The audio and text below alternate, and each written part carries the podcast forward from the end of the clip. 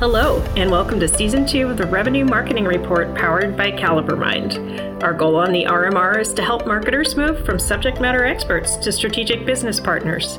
I'm your host, Camela Thompson, and today I'm thrilled to introduce Amanda Giacobassi. Amanda, tell us a little bit about yourself. Yeah, happy to. So, Amanda Giacobassi, I'm the Director of Solutions Architecture at Perkuto.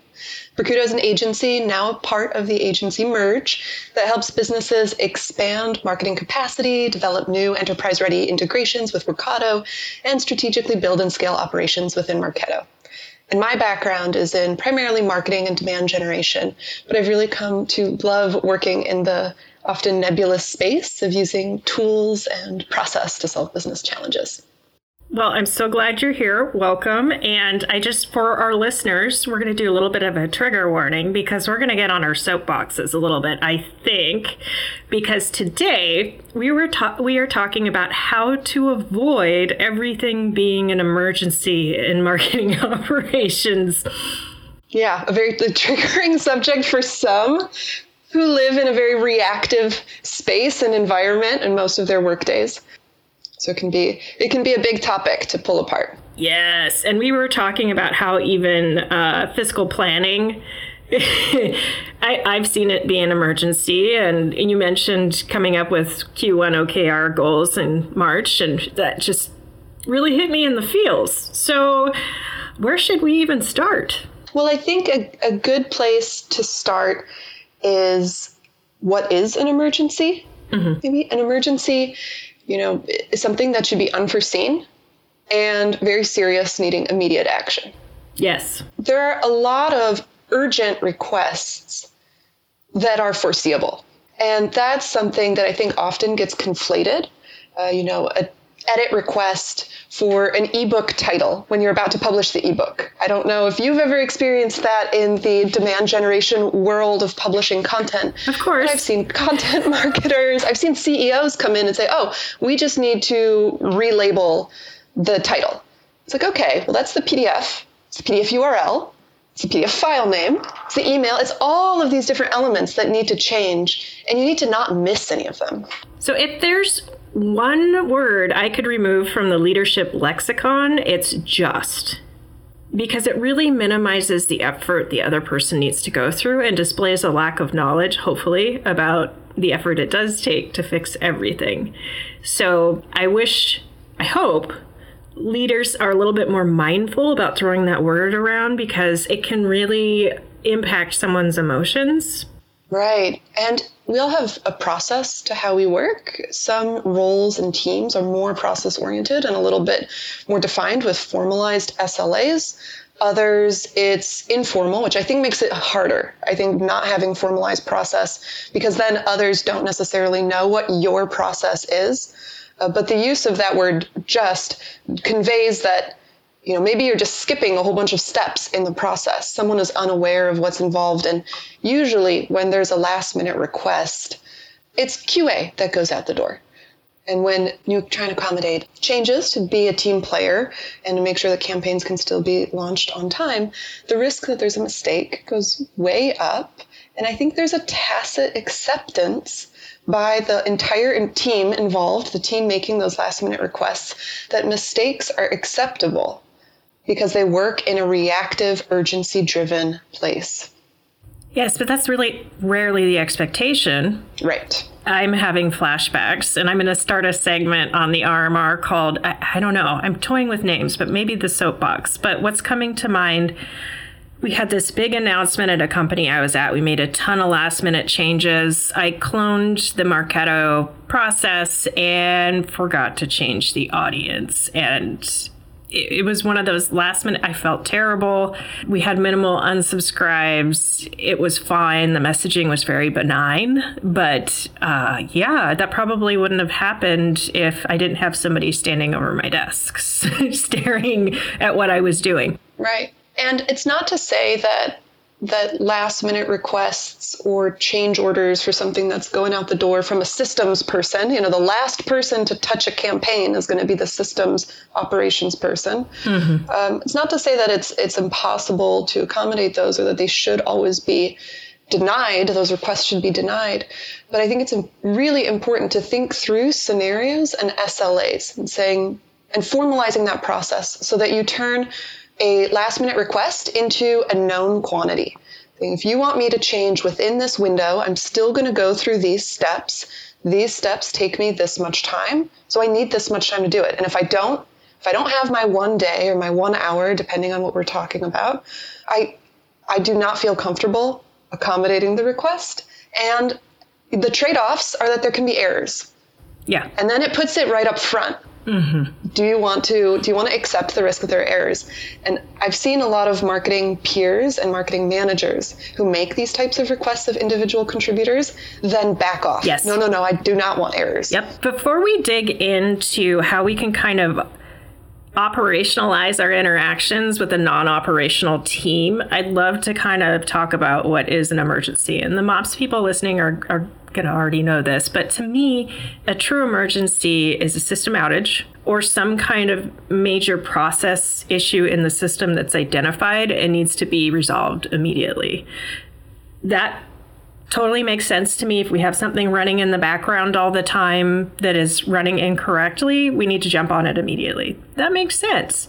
Things that are not emergencies, like I think of anything that has to do with a campaign, should not be an emergency. Right.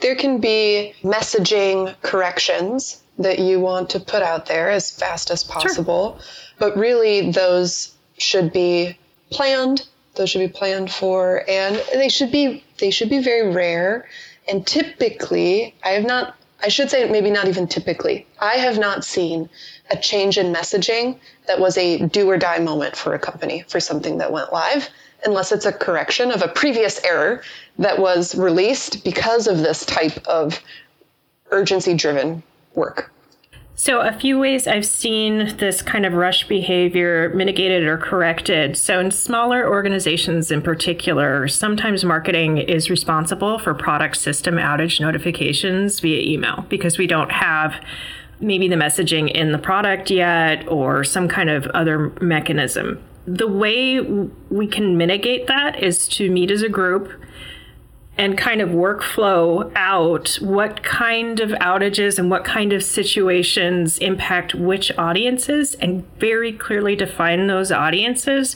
ahead of time. Yes. And that way, when the request comes in from the customer success team or the product team, they know to tell you which audience is impacted, what's happening, if any steps need to be taken on the customer side, etc. I think it really comes down to planning. Yes. Ultimately, the way you avoid being an emergency driven individual contributor or team is through planning and anticipating different scenarios. And that can be in the scenario of an outage, like you mentioned, who do you contact? What do you do? Or in the scenario of a live event, which now so many of them are virtual. Yes. You know, you have your trade show marketers, your field event marketers, uh, who are now coming to MOPS teams more than ever, saying, "Well, it's not just a microphone outage on a stage that we need to." to have some backup planning for. It's the virtual events system shutting down or the camera shutting down for the speakers. So actually the events space I think has really moved into the marketing operations world. And that's that's a world where you need scenario planning. What happens if the speaker's internet connection goes out? For example, if you're doing a virtual trade show with 10,000 people watching a keynote speech, a lot of them are recorded in advance, but not all of them. You'll often have product announcements, uh, some sessions that are that are truly live, and there's a lot of backup planning there. And I think those strategies uh, can be applied to marketing operations globally. So, for different types of requests, for different types of circumstances, um, how do you react in those environments? And then it takes the stress off. And I think we know that everyone thinks better when they're in a low stress situation. You don't forget steps, you can kind of think with a clear, level headed mind. You know, the phrase that's repeating in my head, though, is we make time for the things we care about. And I've been in situations where a campaign a, a creator, a very creative person, comes up with an idea and wants to implement it immediately and gets frustrated when we slow them down. But I think at those moments, it's really important one to keep a cool head. and two, communicate okay, let's define what success is for this campaign. And if we want to do this again, we want to do it better and we want to prove that there's ROI so we can continue doing it. Like there's there's value in slowing down and making sure you nail the basics. Would you agree with that? Yes. And I, I think what you bring up touches on agile team structure. I think that's a word that's that gets used a lot in in marketing. You know, the genesis being in software development, but now it's been co-opted by marketing groups. Everyone wants to be agile. I think it's important to remember what that means. You know, the agile methodology is about short release cycles. It's not about constantly changing requirements. Um, so pivoting and being agile, I would say, are actually quite different. Uh, that with, once you're in a release cycle, and maybe that's two weeks for your team, or maybe that's six weeks, depending on the type of project or the working group that's that's together. But once you've started, you're not changing and you go all the way through that release cycle versus saying we want we think we want two emails and a landing page but we actually want three emails and multiple landing pages for different types of segments. That that world of changing requirements makes it very hard to do high quality execution work. And i think that's it's incompatible with the agile methodology. You just want to break the project into the smallest unit pieces possible in order to go through very quick release cycles. Yeah, totally agree. And I'm wondering if inserting a project manager or some kind of step really early on during the planning process where we know to loop in marketing operations and have a fly on the wall to set proper expectations just seems to me like the right way to go. I don't know why when we're talking about key objectives and how we're going to meet them, why marketing operations is not at the table. That seems like a, a, really big miss to me in some organizations. Have you seen that as well? Yeah, where you have a group of people planning an, a campaign, planning audiences, messaging, campaign delivery vehicles, so emails, ads, and they go and think about all of that, and then they bring it to the marketing operations group when they are ready to go live uh, really puts the marketing operations group, which often, by the way, in this, these types of organizations are not built out teams. It's like the digital marketing manager who's also managing systems, who has other responsibilities. So that scenario, somebody's has many responsibilities, and one of them is to schedule the emails. They don't really have a chance to provide input into how the systems best support the type of campaign that the creative group or the product marketing group wants to launch it creates a complicated scenario of needing to maybe say no to someone and it's very challenging to say no and that's where having that middleman of that project manager or maybe a direct manager can really help to buffer the individual contributors that's a great point and i was just thinking that um, some of the things you lose out by not including operations early and we need a range of personalities. And I'm not making judgments on the super creative personalities, like we need them in marketing. But sometimes I've seen somebody really gung ho about an idea and they think it's going to really make a big splash and they want to send it to everyone. But they're sending like a piece of swag that costs the company $350 a piece. It's beneficial to have the marketing ops person in there to hit the brakes a little bit and say, you know, this is a pretty expensive initiative. Do we want to start with a very narrow segment of our audience? Do we want to pilot this as an ABM multi channel approach? What are the other things we should be thinking about here? I think operations really brings to the table that combination of strategic and tactical that sometimes is missing. Absolutely. And the operations group has the visibility into everything that's happening for the team because all of the campaigns that are being launched on digital channels go through the operations group. So, in terms of thinking through wanting to communicate with everyone on a topic, well, marketing operations can help manage the email calendar, for example, that others might not be thinking about um, hopefully, as a team matures, operations does play a larger and larger role in expectation setting and in guiding the campaign execution style, and also in just uh, having shared ownership over the various campaigns that are happening and how you start to think about coordinated communication, not just one one marketer's uh, communication initiatives, but those initiatives reconciled across all of the marketers on the team. Yeah, you bring up a good point that even in small organizations, one hand doesn't always know what the other is doing. Have you seen some kind of meeting structure cadence work really well to get people coordinated across the department? I've actually seen tools work really well here, uh, like an Asana email marketing calendar or a, a calendar of sorts that can be shared publicly across the team. And and marketers are just pointed to that all the time. Sometimes it's a spreadsheet, which takes a lot of manual intervention. So there are some tools that make it a little bit easier. If you have a workflow management tool that also allows for some type of calendar visualization, I think that's the best because you're already in that tool. Like that's why I like Asana for that purpose. You'd kind of train the whole team to look there so that they can see what else is going out to the different audiences. And then the more robust the tool is, the more you can identify what communication is being sent and to whom, so that people can start to see if their audience that they have in mind is actually being communicated with through some other channel for some other campaign. Have you been burned by attribution?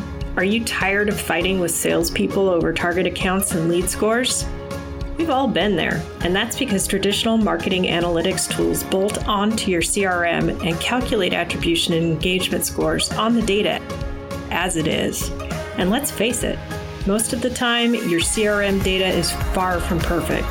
CaliberMind is unique because it pulls data from all your sources, not just your CRM, into a data platform.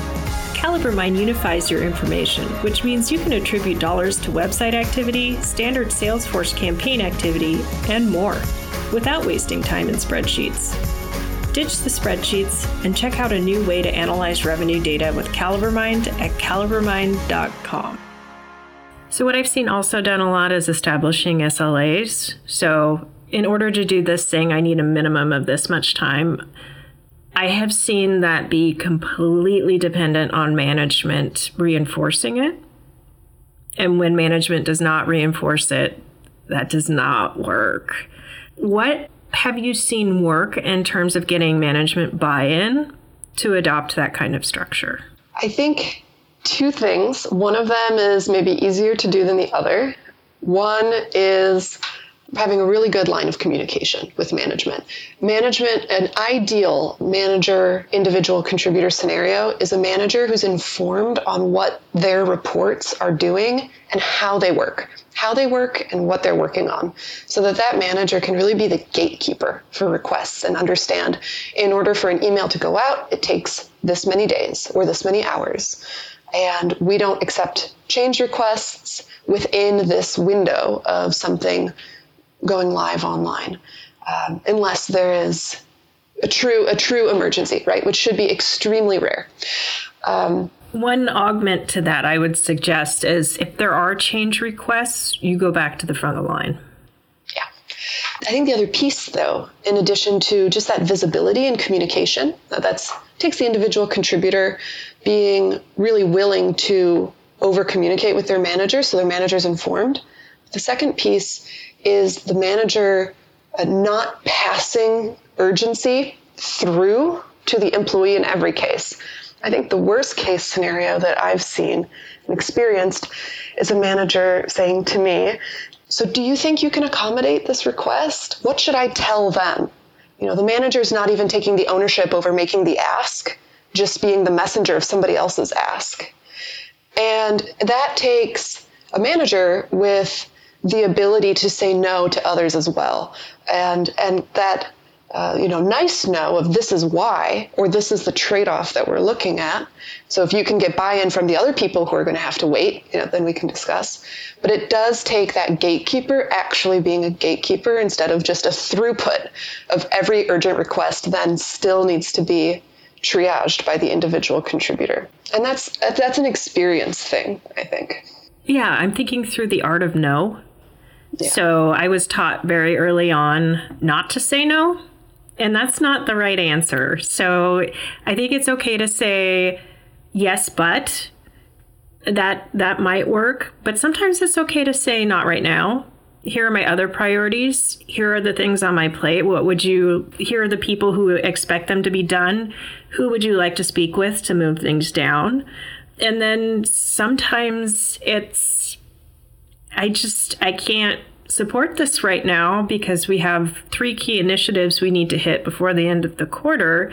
And this doesn't fall into that bucket. But the ability to tactfully, and, and that last example was not the best of a, a tactful explanation, but the ability to tactfully explain in a way that your teammate will understand and, and appreciate is priceless. And that's something you get with experience. But I think if you put yourself in the other person's shoes and see why this is urgent and they're upset about it, it makes it a little bit easier to communicate. Maybe they're trying to hit a, a goal that they were given. Maybe they're getting pressure from an executive. All of these things happen, and it, it's important to really ask why something is urgent before you go to the no. Have you seen other tactics work in terms of communicating given perhaps we don't have a manager or maybe a team of one, what kind of tactics have you seen work in terms of communicating the no? What I've seen work really well is, and we've talked about this a little bit, falling back on process. When you're in your role, and it does take I will say it does take agency to stand up for yourself, stand up for your process. So it, it can be difficult for people who are newer in their roles or newer in their careers and feeling like they haven't necessarily proven themselves to an organization where they have that credibility of when they say not right now, it means not right now. Um, so, so that's that's kind of a whole other challenge of when you're new, you're new in a role. How can you establish credibility quickly to have those conversations? But once you're there, it's it's process. You say, this is what it takes for me to do this work. And it can be very transparent. And it doesn't need to be a 10 page single space document, it can be still fairly lightweight. But it's that communication up front of this is what I require. And so if you want to come to me with a request, like this is what I need from you up front.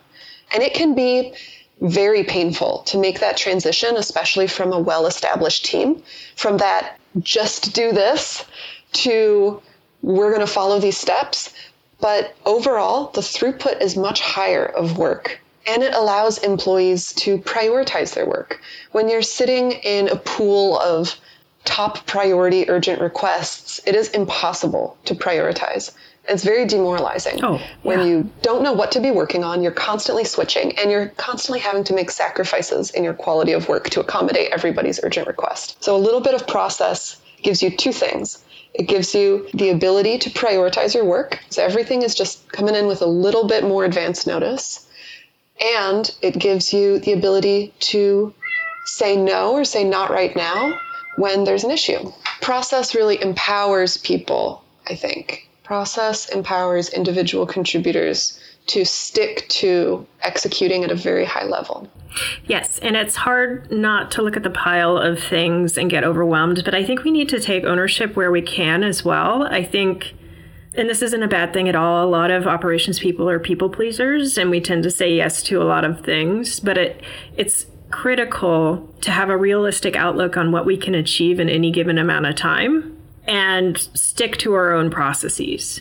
Because if you make an exception, that's it, more than often than not that will haunt you.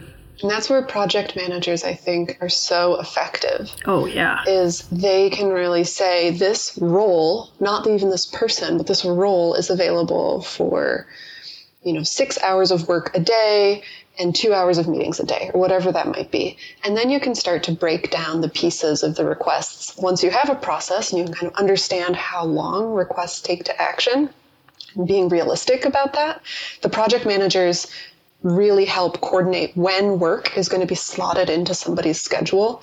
And if that schedule hits that six hours of execution work, then it rolls over to the next day. And there's no evaluation of individual compromise. Do I need to work late tonight? I mean, that's so awful when you are assessing, well, I guess I could do this if I stayed late. Yeah. It's a terrible place to be. And you can do it once or twice, but I think that's one of the leading things that leaves people to leave an organization, mm-hmm. is if they're doing that on a regular basis. Yeah, yeah. And we've talked many times on this podcast about boundaries and their role in burnout. And this squarely, to me, falls into the realm of boundaries, boundary setting.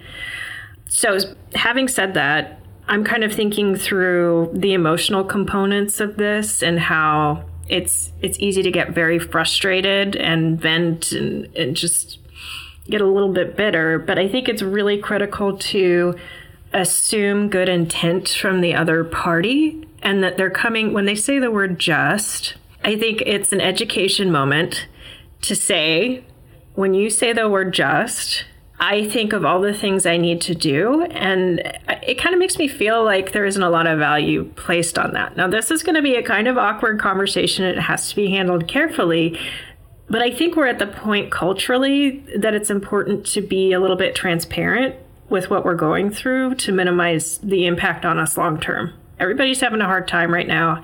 I think it's okay to admit it and to say, you know, when you put it like that, here are all the things I have to do. And when you say just, and I know you don't mean it this way, it kind of minimizes that and, and makes it seem like I should be doing it faster. And I, I just physically can't. So, is there somewhere we can meet in the middle where when you come to a request, we can add some more buffer time. That would really help me feel like I'm doing my job well. Yeah, and transparency is a big part of that, where people can see each other's workloads and people can understand what's required of different actions within a team. I think a lot of requests, I, I think requesters very rarely, if ever, have some malicious intent. They just maybe themselves aren't that organized or they don't know what's needed from their counterpart. And so when they come to the MOPS team member with the execution request, they uh, are just unaware of how much time is needed to actually get that asset ready to be published. Oh, and I have been guilty of it. I think we all have. Like when we're judging salespeople, we a lot of times we forget the pressure they're under to make their number and bring in an income for their family.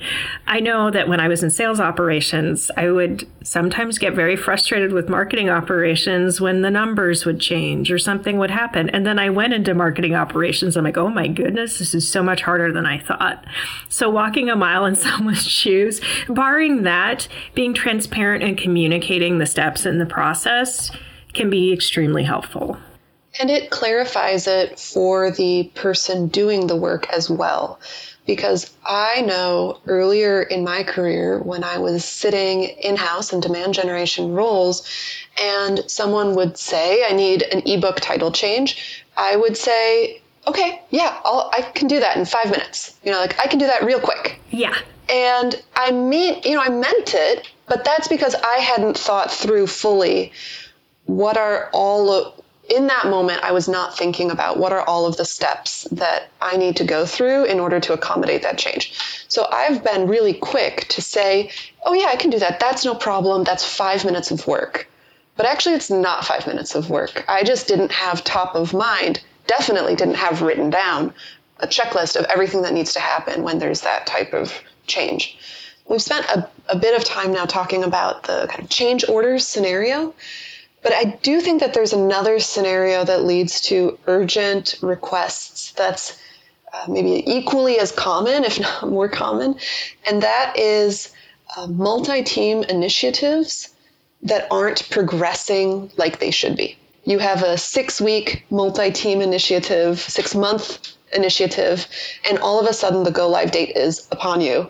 And you, like the whole group, hasn't progressed the way they need to. And now everybody needs to be working nights, weekends in order to hit this C level go live date, you know, the vis- executive level visibility on this go live date.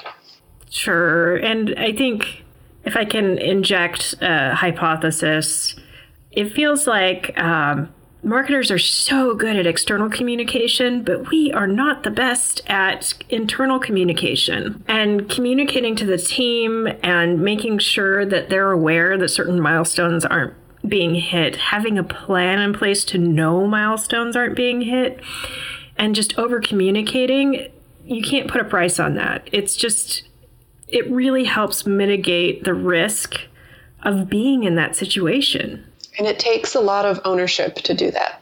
I've been in many cross team meetings where people give their updates, which are some flavor of I've made progress in these areas, but I'm I don't have these things done. What that means is that they're behind. But they don't say that. They just say, you know, I've done this, haven't done that. And then everybody else says, okay. And then you go on to the next person. Nope. Nope, sorry. I mean, you have to be able to speak up and say, okay, I understand things happen. However, we have these dependencies that are reliant on those things, and now we're behind by this much. And it takes a lot of organization to do that. To have top of mind what the dependencies are, you really have to be on the ball. Just like you have to be on the ball to say, well, that ebook title change, I have top of mind all of the dependencies here. Mm hmm. Mm hmm. That's where a project planning tool is an invaluable resource. It just is. To be able to sit in a meeting and go through and list out all of the deliverables and the dependencies and the time and work back into a reasonable timeline. Now, very often we're given a deadline that we have to meet, but that's not always set in stone. And if, if we can line out everything that needs to be done and communicate back to the executive team in the first week we have the project that I think we're going to miss this deadline, it's not realistic. Here's the time we need in order to do this well. A lot of times, after you talk it through with them, they're agreeable to amending the go live date. I think so too. I think that work back timeline from the go live date and everything that you have to do is one of the most powerful things that something someone in marketing operations can do because it forces you to outline those steps. If maybe you don't have that process written out, it forces you to think through all of the work that you need to do.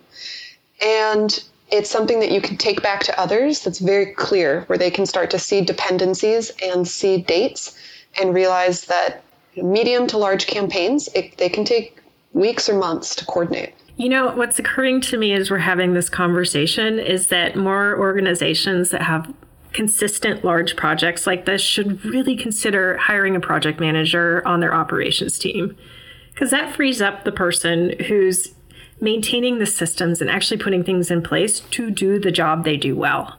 So if you have the resources to bring someone on board, uh, that would be just a huge win. Don't you think so? I don't ever want to work without a project manager again. so I feel I so I agree with you. you. I agree with you. And I know that I've been on teams that say, well, we can't justify the headcount. But the the volume of work that goes through when you have a project manager coordinating the moving pieces is so massive that it justifies the expense of the extra headcount. Yeah, and if you're having problems building a business case, this is tedious, but mark down on your calendar when you're doing when you're fulfilling that project manager function as opposed to doing tactical or strategic work. Put that in a presentation, build a business case. They'll get that headcount in there if you can really prove the value or um, the cost of not bringing them in. One of the, the things that I think is important in a project manager that I haven't always seen is someone who is familiar, who has domain expertise.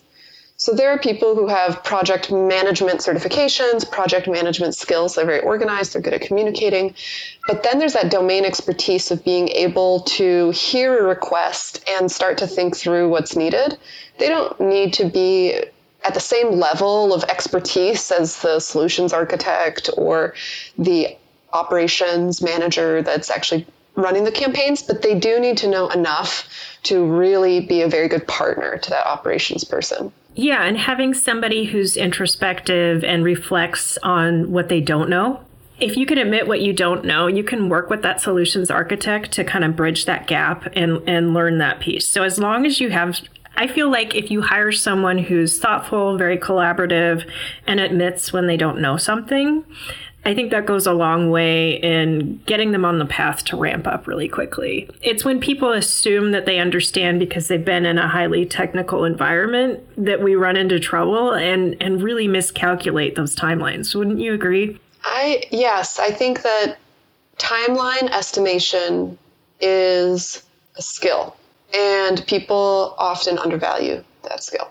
Mm-hmm. Where it not well, yeah, and I think over time. I mean, I, I maybe I'm. It's kind of a fool's errand to think that with experience, you know, anyone can kind of build that build that muscle. But I, I do think that it comes with experience of seeing when things you have you didn't have enough time to be able to give yourself enough buffer. And one of the the most common scenarios that I see across the board is people don't give themselves enough time to do work, especially in the marketing operations side.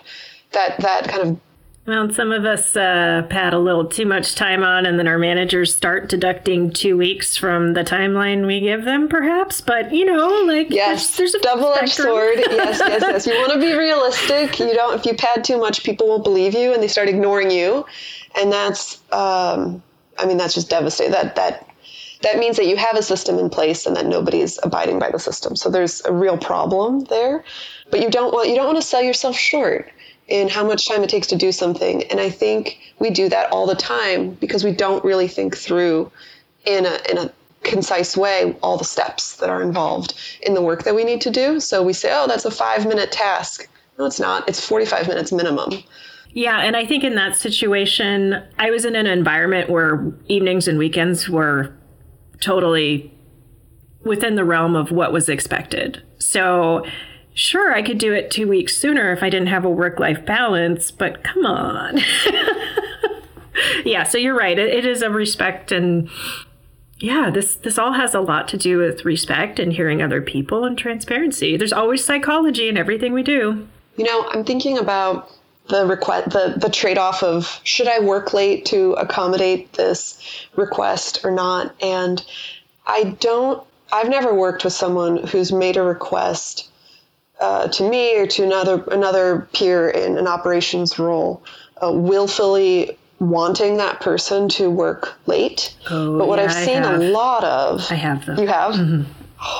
oh that's not good. Mm-hmm. uh, what i was going to say is what i've seen a, a lot of though which maybe complements that piece is people will say, well, can you do it? They 100% put the onus of assessing the feasibility, the trade offs, the work life balance, the other tasks, they put all of that onto that individual contributor. Mm-hmm. Just say, well, you tell me and there's there is that partnership. Ha- communication has to come from the individual contributor up. And i think that's where a lot of the resentment comes in. I'm in some of these marketing communities where i can see people are really frustrated yes. when they get those requests. Yes.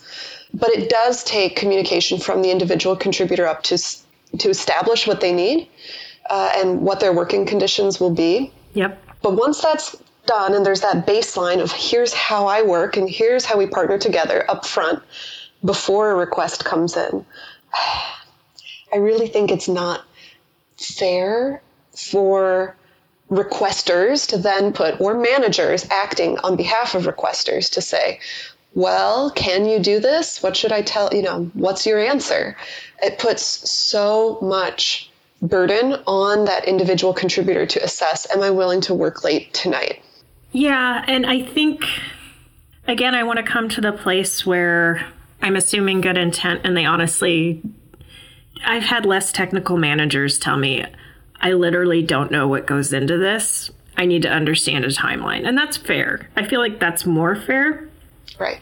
But if you're in a work culture where 60 hours a week plus is the standard and you have a lot of expectations, um, I think it's a good point in time to reflect what your values and priorities are and whether or not things are aligning with that. It's a great time to go job hunting. But as you said, we have so much more control over our destinies than we give ourselves credit for in the way that we communicate. So, setting those expectations early and setting boundaries is so critical unfortunately, I've seen so many times when people want to start setting those boundaries that because they've already set a precedent that's gone on for one, two years, very hard to turn that boat around. I, I feel like I've been, I've been in that position. I've, I have, um, I think we all yeah, have. I know. I have a, a history maybe of, of thinking about work in terms of work until the work is done. And that mentality yep. um, really will will be like the nail in, the final nail in your coffin um, in a in a work context because the work is never done. There's always more to do, especially when you're in that reactive role of triaging several or many urgent requests. So, you know, having lived in that mindset of I'm going to burn the candle from both ends because I want to be a good team player. What I've come to think about the individual's responsibility in that is that it's never too late to start setting boundaries.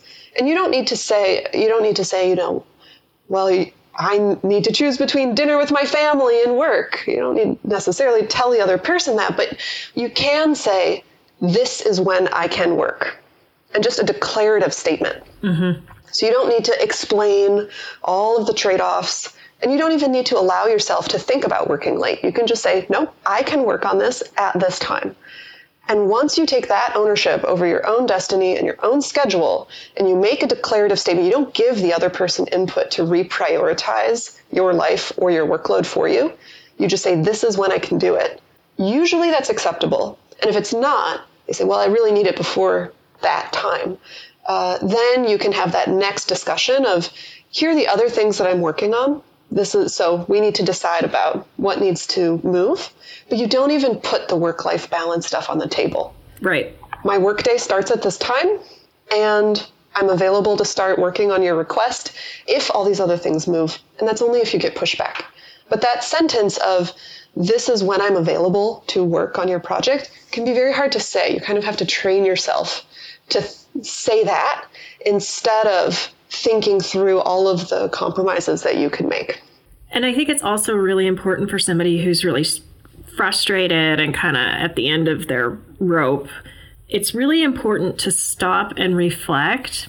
If you're not willing to put the boundary that you just stated in place, if you're not willing to define your work hours and push back, and there's part of you that's getting something out of saying yes to things, I had to really reflect and, and realize I like coming in and being the hero. I like being the smart one. And then I had to weigh that against what's this doing to my health? What's this doing to my mental wellness? You really have to think that through. And hopefully, you get to the point where you're motivated to say, This is when my workday starts, this is when it ends here are the tasks in front of you. We either move something or you have to wait.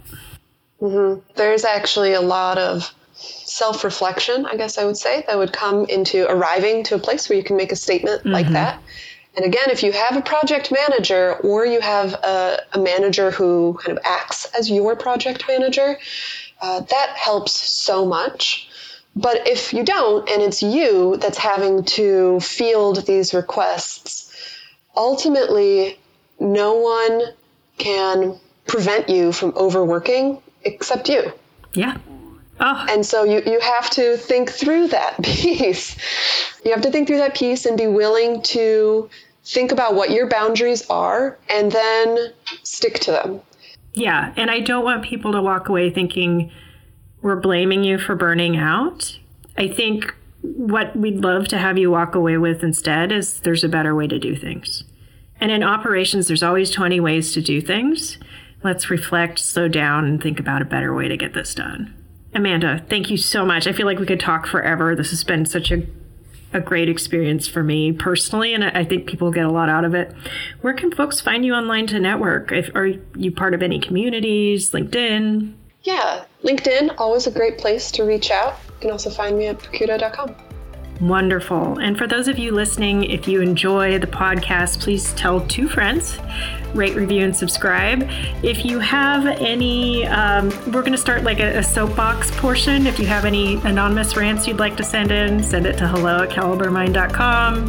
Advice, anything along those lines, feedback. We love hearing from you. And for those of you who are looking for more great content like this, check out calibermind.com.